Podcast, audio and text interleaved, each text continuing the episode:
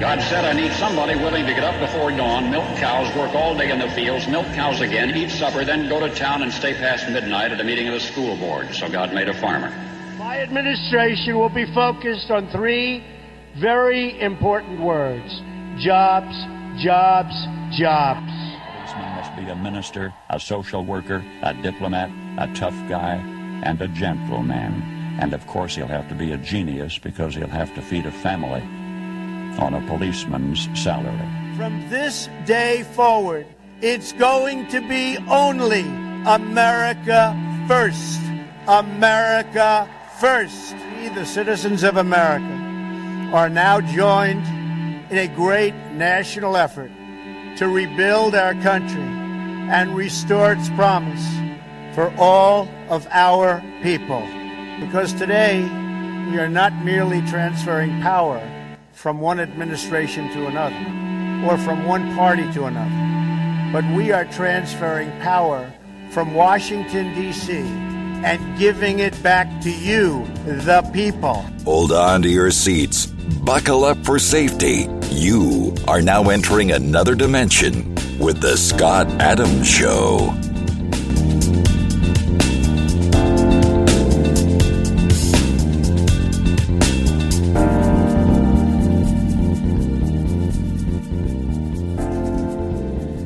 And that's right. My name is Scott Adams. You're listening to the Scott Adams Show. I'm joined by Leonore Cravota. Hello, Leonore. Good morning, Scott. So, um, you know, uh, I was um, looking over the East Palestine thing, and um, you know, I can't help but think that uh, you know there's politics in play there because uh, it's a, it's a very conservative area, and you know, I think that polit- some of the politicians have suggested that um, Norfolk Southern should pay the bill there is probably the right cause. Even if you go back to Exxon Valdez, for Right. example, Exxon was footing the bill for that. Not So- the federal government, not the Right. American taxpayers. Right, but for the FEMA to just you know not get involved at all, you know, when they know that this this town is underwater and over its head, Yeah. in in over its head, Yeah. um, eh, they need help, you know, and they they've been crying help. for help, and it may not even be that they need federal dollars as much as they need um, people with a little bit of muscle to get a big corporation like Norfolk Southern to cooperate a little bit better. But right now, it seems more like Norfolk Southern and FEMA are eating East Palestine's lunch. Well, what they need is they need somebody who can organize what's going on over there, organize the cleanup, organize uh, the so the so-called retributions or whatever, and and even if it isn't immediately hard dollars, it is resources and it's a conduit to hard dollars. Well, J.D. Vance went out there, Yeah. and that was a pretty good political move. Very anything. good political Yeah, move, yeah. and you know it also cements uh, the you know the platform that he wrote in on that he was you know for the little guy. for the little guy. And you don't get much smaller than East Palestine, Ohio. Uh, like I say, I, I grew up in that area, probably 20, 30 minutes from East Palestine, somewhere in that neighborhood. And uh, I think that they were on our schedule for teams that we used to play in high school. and you know people around there too. still. Oh, absolutely. Yeah. Yeah. there's a lot of people that are going to be affected. We have lots uh, fr- friends and family from that area, and they, you know, I've gotten some firsthand accounts of things that have been happening, and uh, it's not good. No. it's not good at all. And um, you know, but I, there, it's big Trump country out there. People love Trump. They can't stand Joe Biden. So you also have to then worry about a little bit of this um, politics. You know, even on our side, we might be guilty of a bias, right? So, for example, remember when Puerto Rico had their catastrophe, their their hurricane, and Trump did everything he could to help these Puerto Ricans out, right? And he put, and next thing you know, people were saying we're dying here. You know, like uh, it was a big political fiasco, right? They were trashing Trump every chance they got.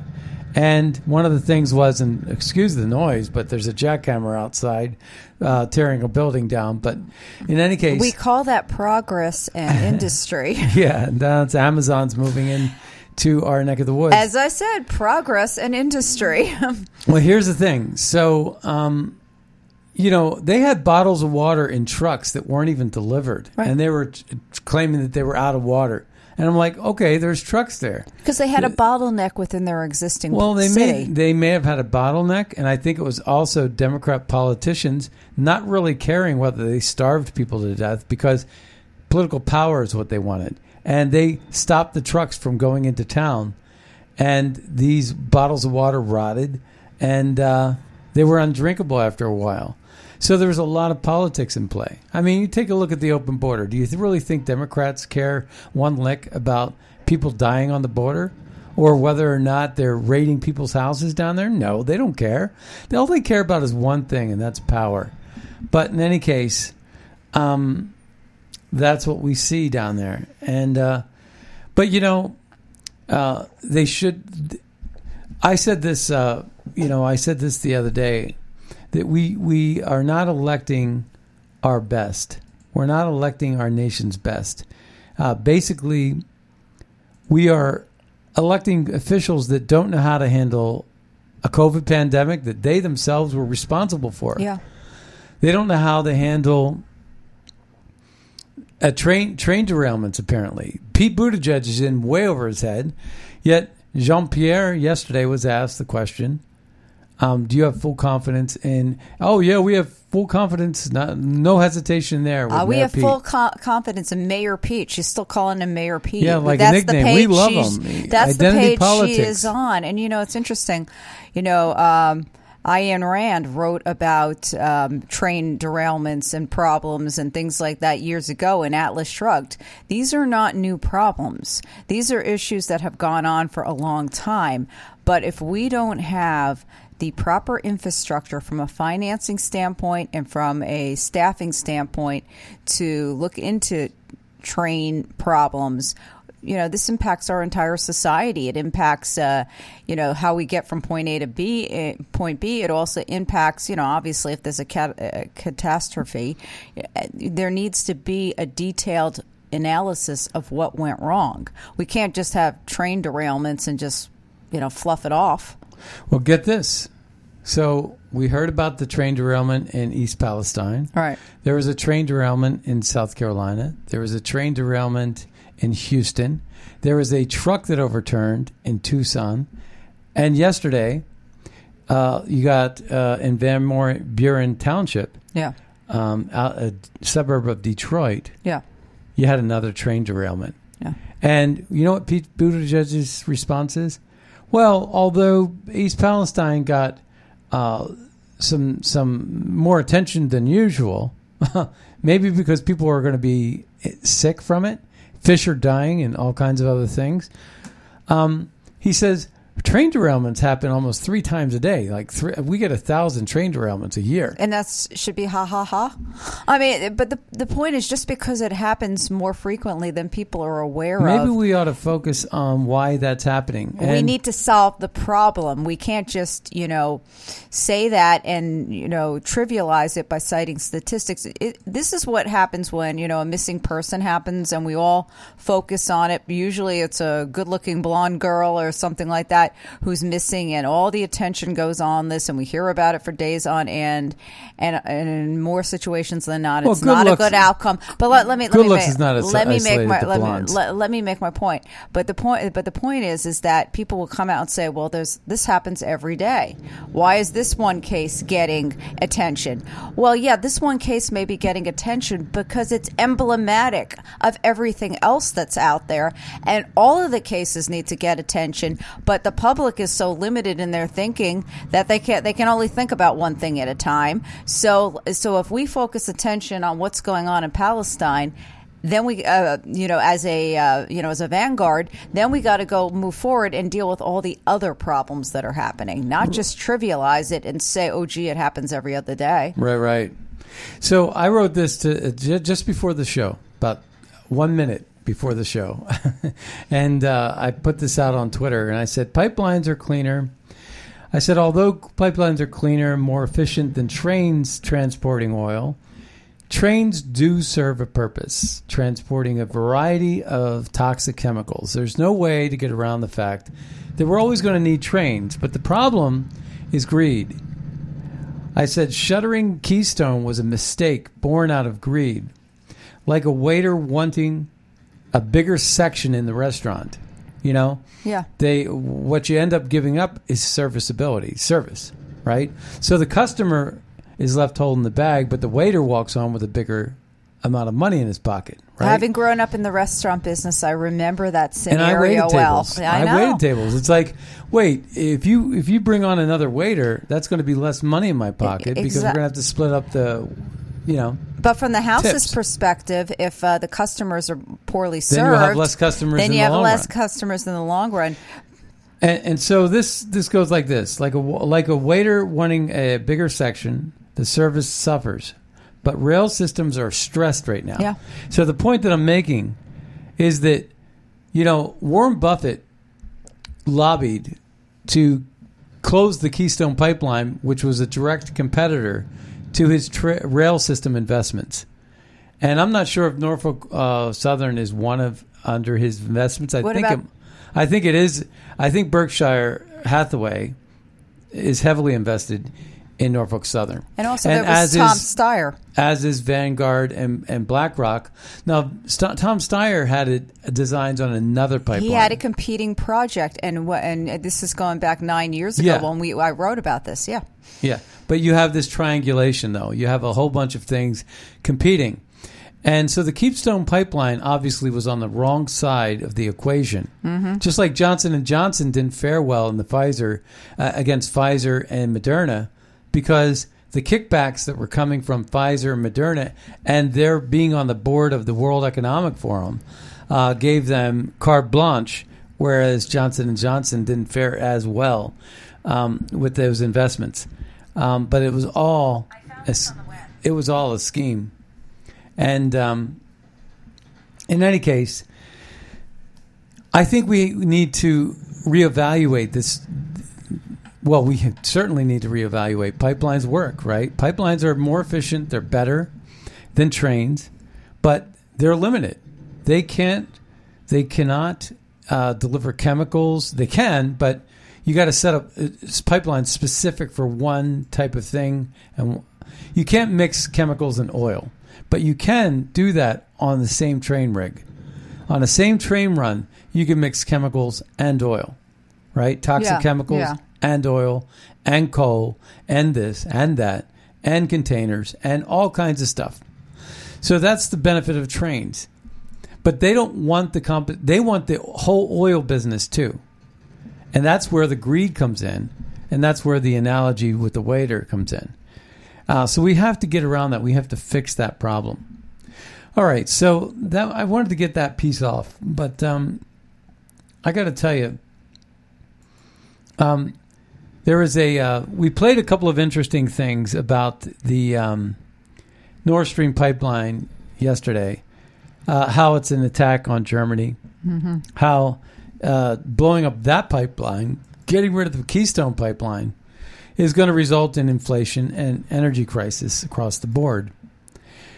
And although, you know, like I said yesterday, and I'll say it again today, this is always uh, the reason why they hate Putin so much is because Putin uh, is stealing their money on the black market for oil distribution.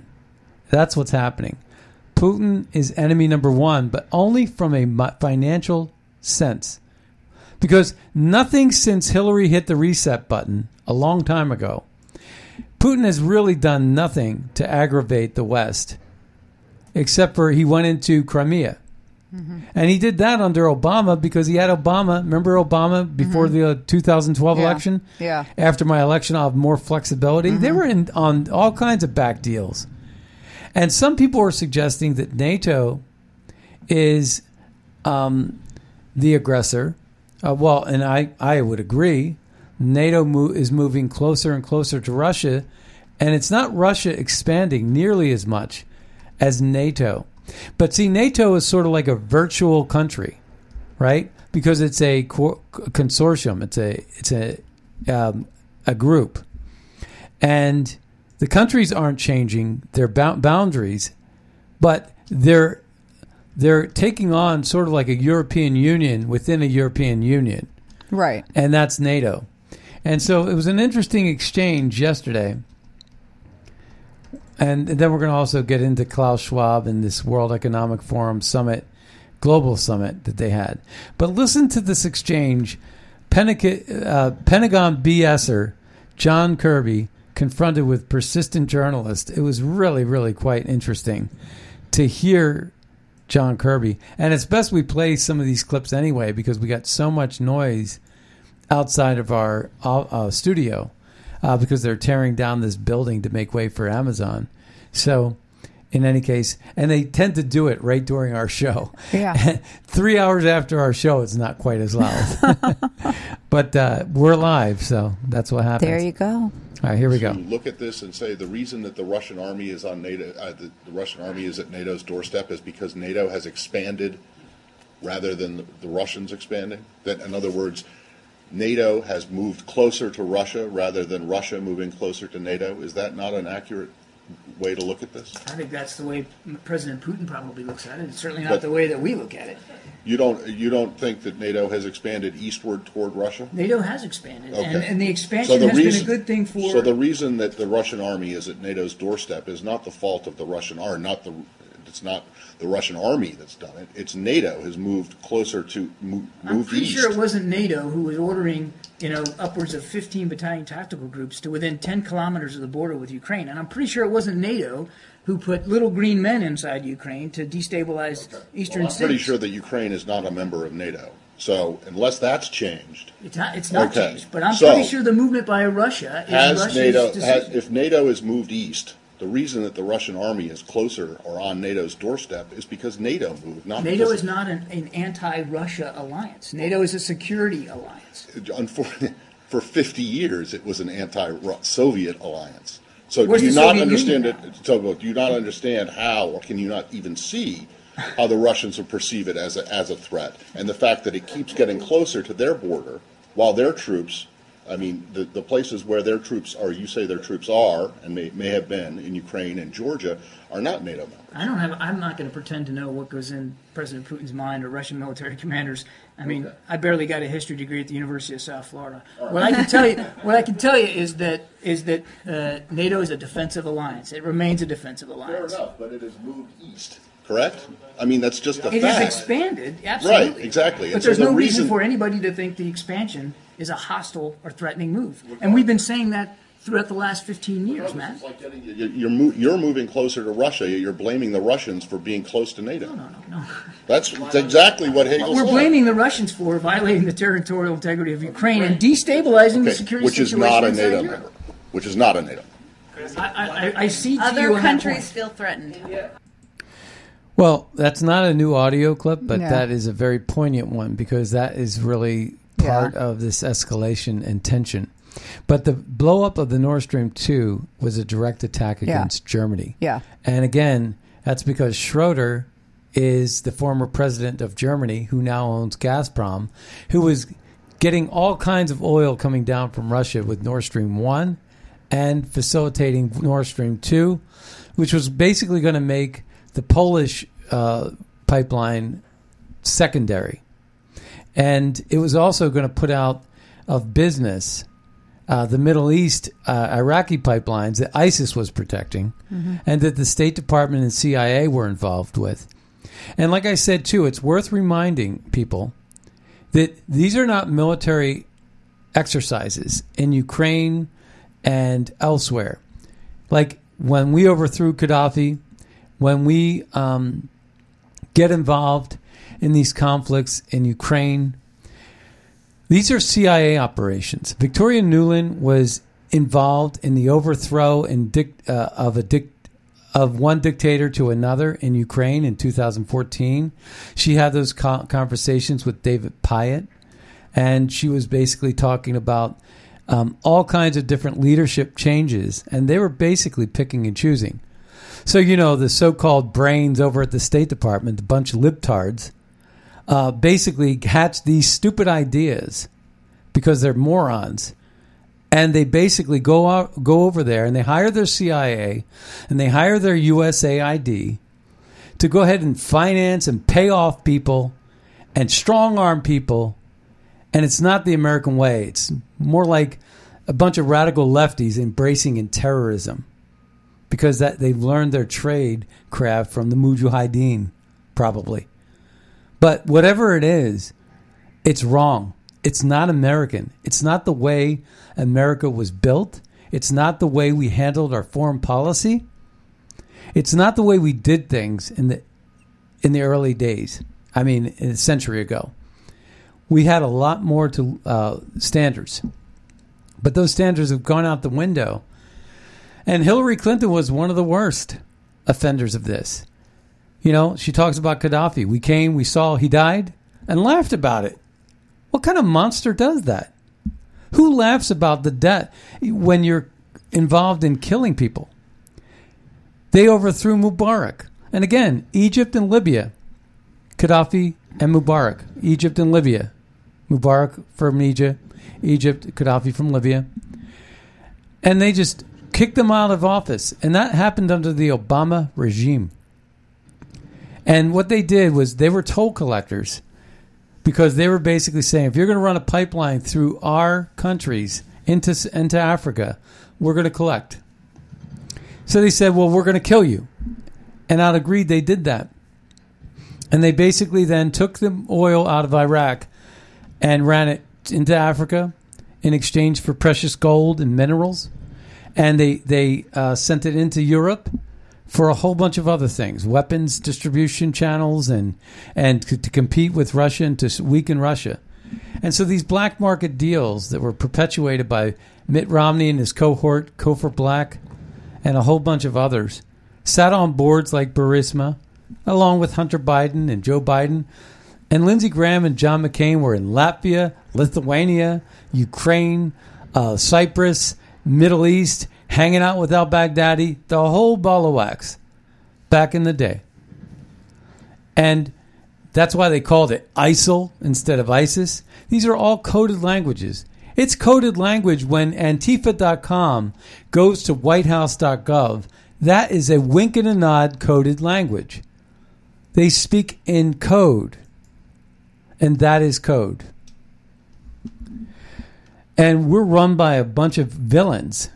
And right now, we don't know who to trust, but people in the middle class in America and around the world are being attacked by their aggressors, and their aggressors are the government officials that they actually pay the salaries for. And that's the sad part of it. And so we're not electing our best, and they're rigging elections to get this done. And that's why you know we have to end ballot harvesting. We have to end. We have to end this um, mass mailing of ballots out. That there ought to be a law that says you can't do that that there's got to be a better chain of custody for a ballot. Because everybody that comes into California, for example, ends up getting registered as soon as they get their driver's license. So they push for the license to, so that uh, illegal illegals can get a job and drive.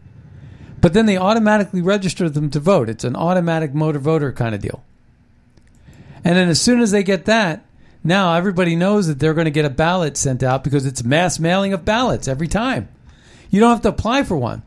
And the person that's getting the ballot doesn't even have an address. But somehow it's going to a specific address and they're being picked up by ballot harvesters and they're being processed by ballot harvesters.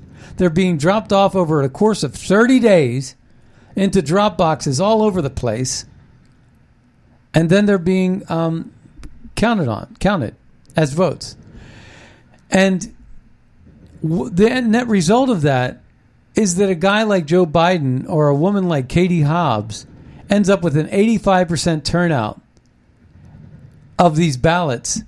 And all of a sudden, everybody that's coming through the border that just recently got registered is voting Democrat. 85% turnout without ever campaigning, without ever leaving their dungeon. They, they get 85% turnout. Now that's just and uh, that's just not even true. Right? That's a that on its face can never happen. There was all kinds of science involved in the lead up of elections on how to turn out votes. Now they don't even care. They don't care what they say. That's why you get a guy like McAuliffe that could say, you know, parents shouldn't have a right to say what's good for their children. It should be the school board that said that controls the children. And he lost because Virginia had probably some better laws. It wasn't quite as rigged as say California has mm-hmm. been for the last 30 years. And Arizona and Michigan and Wisconsin and Pennsylvania, the battleground states. But you better believe there's going to be and Georgia now, and there, you better believe there's going to be more fraud in Virginia because they they're not going to want that to happen again. Virginia is like on the they'll need some help with the fraud, so you're going to see more fraud. It's a very it's very liberal in the northern part of Virginia, and that's where you're going to see a lot of fraud. By the way, these fleet of Chinese balloons seen over multiple continents have been tested for hypersonic missile delivery systems. How's that make you feel? And Joe Biden yesterday was sitting around saying um, that they're private industry balloons, weather balloons, maybe. You know, we don't really know what they are, but uh, we think they're private. Oh, Okay, there we go. Once Okay, again, so, Joe is clueless. so then it must not be classified. Then tell us who who the companies are. Yeah. But you know, the journalists won't ask these stupid questions. I mean, they're very basic questions. It's like you can't just get up there and say they're private industry. We think they might be private industry and weather balloons, and well, pri- sent up privately. Okay, tell us who the private company is. Must not be classified. If that's the case, tell us who it is, Tell us who it is. and so we can ask that company, Right. Why are you sending up these mysterious balloons that Yeah. have hypersonic sonic delivery systems on them? Well, you know what it is? It's this image of a balloon. I mean, people, uh, you know, uh, in the very beginning, you know, we were, it was being treated very seriously by people, but now as it's gone on and there's been balloon after balloon, it, it's becoming, uh, I, I don't want to use the word laughable, but the actual image of a balloon is something that's a child image. It's it's become an example of the puffiness of the Biden administration. So I said this the Chinese Communist Party previously tested weapon systems that would use inflatable balloons as weapons delivery systems to launch hypersonic missiles. The programs would allow the regime to deploy powerful missiles in high Earth orbit and then use gravity to accelerate them. Oh. And you know the thing is is that this would not be the first time though that balloons have been used. It's Yeah. been used in the 20s. Yeah. This was just like electric cars. electric cars actually were popular, I think, in the 20s or 30s. And then they did away with them. because- Everything old is new again. Yeah. But I'm telling you, battery uh, cars, I don't believe that they have the future that people think that they're going to Yeah. have. Uh, the only reason why they might have the future is is is because um, you have social socialists and globalists that are putting uh, combustible engine vehicles out of business on purpose and making electric the only game in town. But we're going to have shortages as a result of that. And it's going to be a lesser quality of life as a result of that. You know, I, I saw a meme yesterday where there was a helicopter flying in the air de icing a windmill. Yeah. How much jet fuel was that helicopter using to de ice a windmill that wasn't turning? It, well, that's the distorted logic, logic with all this. I mean, it's just so frustrating. The, the you know, and you know, we're not hiring our best, and the people that are in charge are these wackadoodles. I was watching this video of all these medals of honor that Obama was handing out, and it was Ellen DeGenerate. Um, it was um, Oh, did uh, you do Tom that? Hanks. Did you do that on purpose? Call her Ellen DeGenerate? Yeah. Oh, okay. All right. Um, uh, t- uh, Tom Hanks, uh, Bobby De Niro, right? It tur turns out that everybody that Obama gave a award to was on what? What list were they on? Well, there was donor list. The Epstein list. Oh, Yeah. that list too. the Epstein flight logs. yeah, every single one of them has something to protect and to hide. Uh, here it says EU terrified of free speech on Elon Musk's Twitter. MEP says so. The idea that free speech could spread on Elon Musk's Twitter is terrifying many within European Union. An MEP serving in the bloc's parliament said. So basically, what they're doing is they're now trying to fine and put out of business Twitter and isolate and ban Twitter because Twitter is advocating for less censorship and more free speech. But what's happening now is Twitter is feeling the pressure, and they are starting to block more people. So that you know, so that so that's the other situation that's taking place. So this is a pretty big deal. Um, it's actually a pretty big deal in my opinion. Um, but Harriet Hageman from Wyoming, who replaced Liz Cheney, well, she just endorsed Donald Trump for president 2024.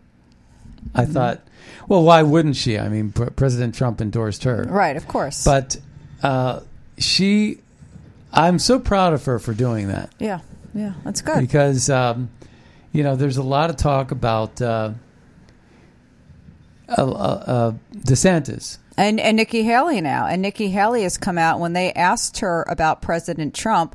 Her talking points were, "Yeah, President Trump is my friend, and he was the right president at the time." And then she brought up a, a new generation, and then she also described herself as a brown girl among black and white uh, people. So she's now playing the uh, the race card and the age card, and you know, out with the old and with the new card. Yeah, So we're not going to be taking calls right now. A couple of calls came in, but uh, we're d- not this moment, but maybe later in the show. Um, also, um, uh, Nikki Haley. Um, you just mentioned Nikki Haley. yeah. Um, she went to she went to skin color. Well, that's what I just said. Yeah. She went to skin color, and she's also going indirectly going to age. Yeah. Because she's basically saying that President Trump was the right president at the time. Yeah. Now we need new. We need new blood. We need new, new blood. well, I mean, blood. Obama Yeah. did the same thing about Hillary Clinton. He said, "Don't you kind of want that new car smell?" Yeah, And yeah. I, as much as I can't stand Hillary Clinton, I said, "You know, that's a really offensive analogy." Yeah. Well, let's take a listen to Nikki Haley. Let's take a listen. I'm more confident than ever that we can make this vision real in our time because that's what I've seen my entire life. As a brown girl growing up in a black and white world, I saw the promise of America unfold before me. As the proud wife of a combat veteran, I saw our people's deep love of. I'm Yeah, more and I have heard the other clip too, where she talks about young blood, and I right away sense that. So you know, you know that she's got this campaign manager that's like writing some scripts, and she's coming out with, "I'm brown, I'm a person of color, I'm a woman," you know, identity politics, and I'm young, and uh, I don't know. She's from South Carolina. I don't know what they're what what wh- why they're electing Lindsey Graham and and Nikki Haley. and- Well, you know what? I, I was at something the other night, and a couple people were asked, people in the know, as you like to say, about um, Nikki Haley versus Tim Scott, who are both going to be running for president, both from South Carolina. And you know what everybody was saying? Given a choice, they were going for Tim Scott. Oh yeah, Tim Scott. Yeah. s- yeah, absolutely. Um, Tim Scott said basically, if Trump is running, I'm not going to run. Yeah. Uh, it would it would be political suicide. Of But course. um, Nikki Haley doesn't have a future in politics, um, so she doesn't have anything to lose. Tim Scott wants to continue to be senator. But she's making the So- mistake of playing the race and the age card because you know what? People are tired of identity politics. And guess what? We've had a, a graying of America. People, the, the baby boomers are getting older. The age, the young baby boomers are getting older, and the people who are out there voting, who are engaged, don't want to hear that you know about old blood and young blood. Well, I'll tell you, the worst endor- endorsement uh, you could ever receive is one by George Bo- George Soros, unless you're a radical left lunatic. So, George Soros basically endorsed Ron DeSantis, and I think it's a ploy. I think it's a trick. Yeah.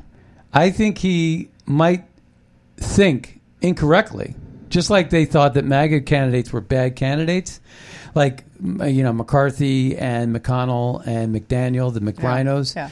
um, all thought that MAGA candidates were not going to get the job done. And you know, you could almost argue they didn't, but that's because McCarthy, McCarthy and uh, Mc, Mc- McConnell were funding other candidates against MAGA candidates Yeah. and they were going out of their way to trip MAGA candidates up. And then there was election rigging, and no one wants to talk about that. But you know, Katie Ho- Katie um, Hobbs was no comparison and no match to um, to Kari Lake, Yeah. right? And and then you got Fetterman who committed himself ye- yesterday from for what was it? What was the It reason? was for depression. Depression, yeah, and, and you know what- and what's upsetting about this whole thing is when he was running and he had had the strokes they were not willing to come forward and say that this man is not capable of holding elected office and now we see that the physical problems have created uh, mental problems Right. that, that the pressure on him is so great you can only have you, you have to have pity for him but we also have to be realistic and say that the people of Pennsylvania deserve better Well, now Josh Shapiro, the governor, yeah Democrat, is going to get a real Democrat candidate that's going to be, um, you know, savvy enough, I guess, um, or it could be his wife, which would well be which would be not good Yeah, yeah. She's from Brazil and she's sort of corrupt herself. But here's the thing. Um, this is what happens when you have election fraud. The result is you have candidates that can't serve the Yeah. people. yeah And that's that's a classic case in point. How is it that a guy that's practically brainless, Fetterman, who walks around in shorts, looks like a a monster, and looks he looks like a freak, you know this guy, and he, he he's obviously damaged health wise. He loses. Uh, he beats Dr. Oz, a cardio cardiologist, heart surgeon. with high public visibility. Yeah, it I- just I- it wasn't believable. That that to me, that if, if that doesn't say there's election fraud in Pennsylvania, I don't know what does. Honestly, because there's nothing really. Look, I wasn't the biggest Oz fan, but he would have certainly gotten my vote over Fetterman. Absolutely. Um, you know, but and, and it's the only reason why I didn't like Oz is because he was too far to the center. Yeah. He wasn't conservative enough. No, he wasn't. So, I mean, how in the world then did he lose to Fetterman? Yeah. You know, how how left wing has Pennsylvania become? Well, having lived there, it's not a radically left state. Not the whole state. I think state. that the election fraud is radically left. And the fraud is happening in Philadelphia and Pittsburgh. Everywhere else in that state is common sense. Mm-hmm. But Philadelphia is so corrupt and Pittsburgh is so corrupt, run by a, a drunken Mayor Kenney. And I don't know who's running Pittsburgh, but they've gone downhill and they've gone woke. And that's the problem. And so, first, we're going to listen to this endorsement, then, we're going to listen to something that's related to woke, trying to cue it up as best I can. But here's George Soros and basically saying Trump can't win. Trump is is is at the end of his rope. How many times have we heard that? Meanwhile, Hageman uh, from Wyoming uh, endorsed him. Yeah. Right? I think that's a strong endorsement. But let's take a listen. 2024 is that Trump and Governor DeSantis of Florida will slug it out for the Republican nomination. Trump has turned into a pitiful figure, continually bemoaning his loss in 2020. Big Republican donors are abandoning him in droves. DeSantis is shrewd, ruthless, and ambitious. He is likely to be a Republican candidate. Well, he he's been wrong so 2020. many times with respect to his prognostication. He always said Trump would never win, and Trump won. So Yeah. you know he has no. But that's George Soros reading from a script. He can't remember the next word, one word from the next. Yeah. And um, I, how the guy is still alive is beyond me. He looks like he- he's you know one foot in, one foot Yeah. out. Yeah. Um, but he's a scary dude, ne- nevertheless. Nevertheless. Um, so woke.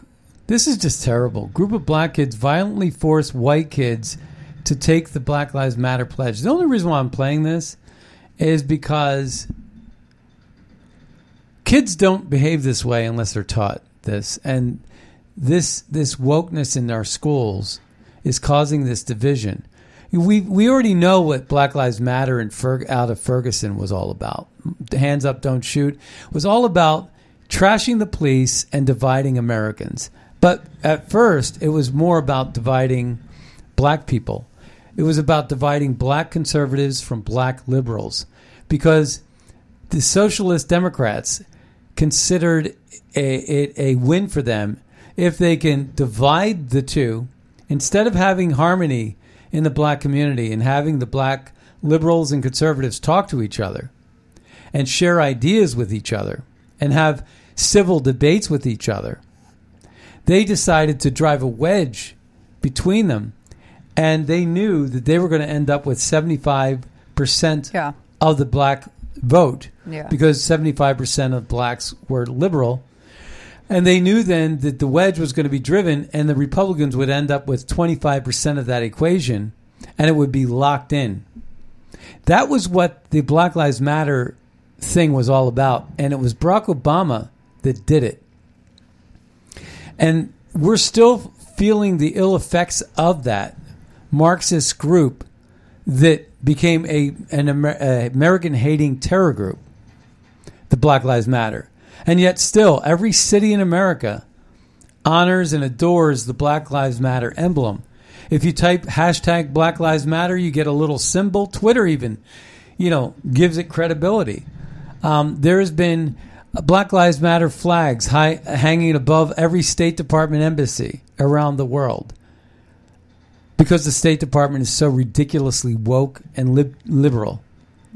And it's just a political arm of everything else. It's a weaponization of government. The State Department and the Ed- Department of Education and um, the Department of Homeland Security hate you if you're a middle class American who thinks for yourself. And that's a sad place to be right now because they're financed by you. They're, you're their boss, not the other way around, but they don't act like it. And so listen to this story. This is just heart wrenching because this is America's future in play right here. Pa- Parents at a Springfield elementary school are upset tonight. That's after. And by the way, this is Springfield, Ohio. I was going to ask. Parents at a Springfield elementary school are upset tonight. That's after police say a number of black students forced several white students to state Black Lives Matter against their will. Gwyneth Falloon is following the story for us tonight. She is live in Springfield now. And Gwen, what have you learned about this? Megan, according to a Springfield police report, an officer, call, an officer was called here to Kenwood Elementary School Monday morning about an incident that took place on Friday afternoon during recess. The report states a group of black students forced several white students or excuse me, they gathered several white students and forced them to say Black Lives Matter. Allegedly, some students were chased, thrown to the ground, or even punched in the face. Parents at a Springfield elementary school are upset tonight. That's after police.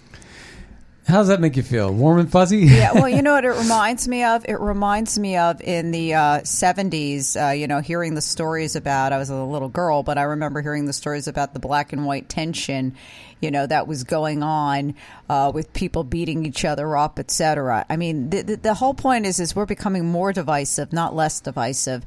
And this whole idea of Black Lives Matter, it, while maybe the idea originally had some merit, it just got distorted. So uh, here's what I wrote about Fetterman. I said the result of election fraud is that we end up with elected officials who cannot lead. Report Fetterman checks himself into a hospital for mental illness issues.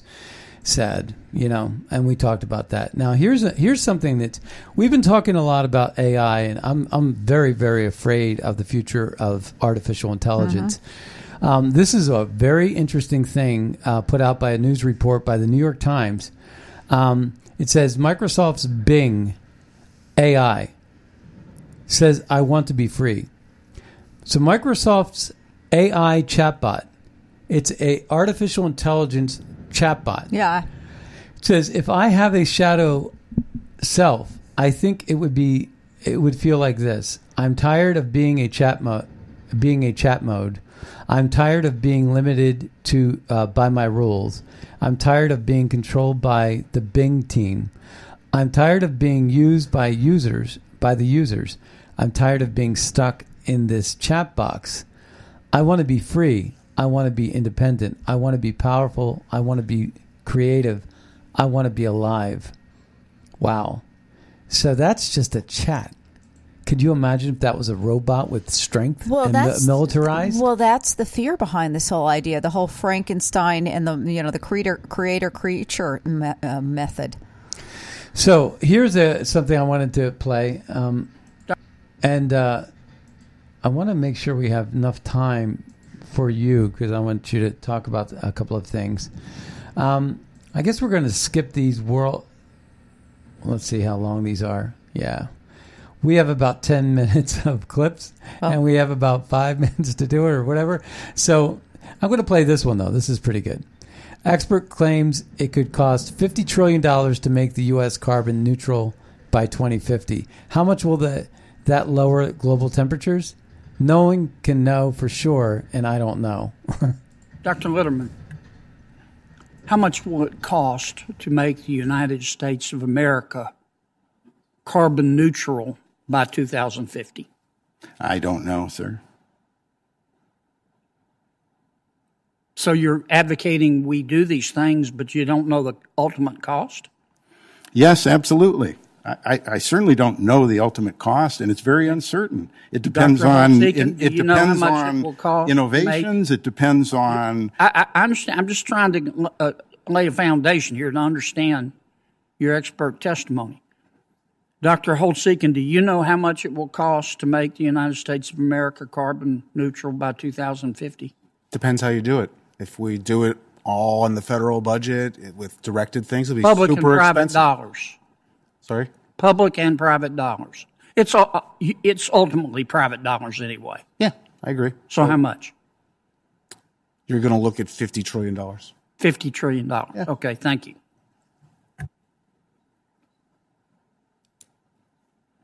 If we make the United States of America carbon neutral by 2050 by spending $50 trillion, which you're advocating, I gather. No. Okay. Then strike that last part. I'm wrong. You're not advocating. You're advocating something.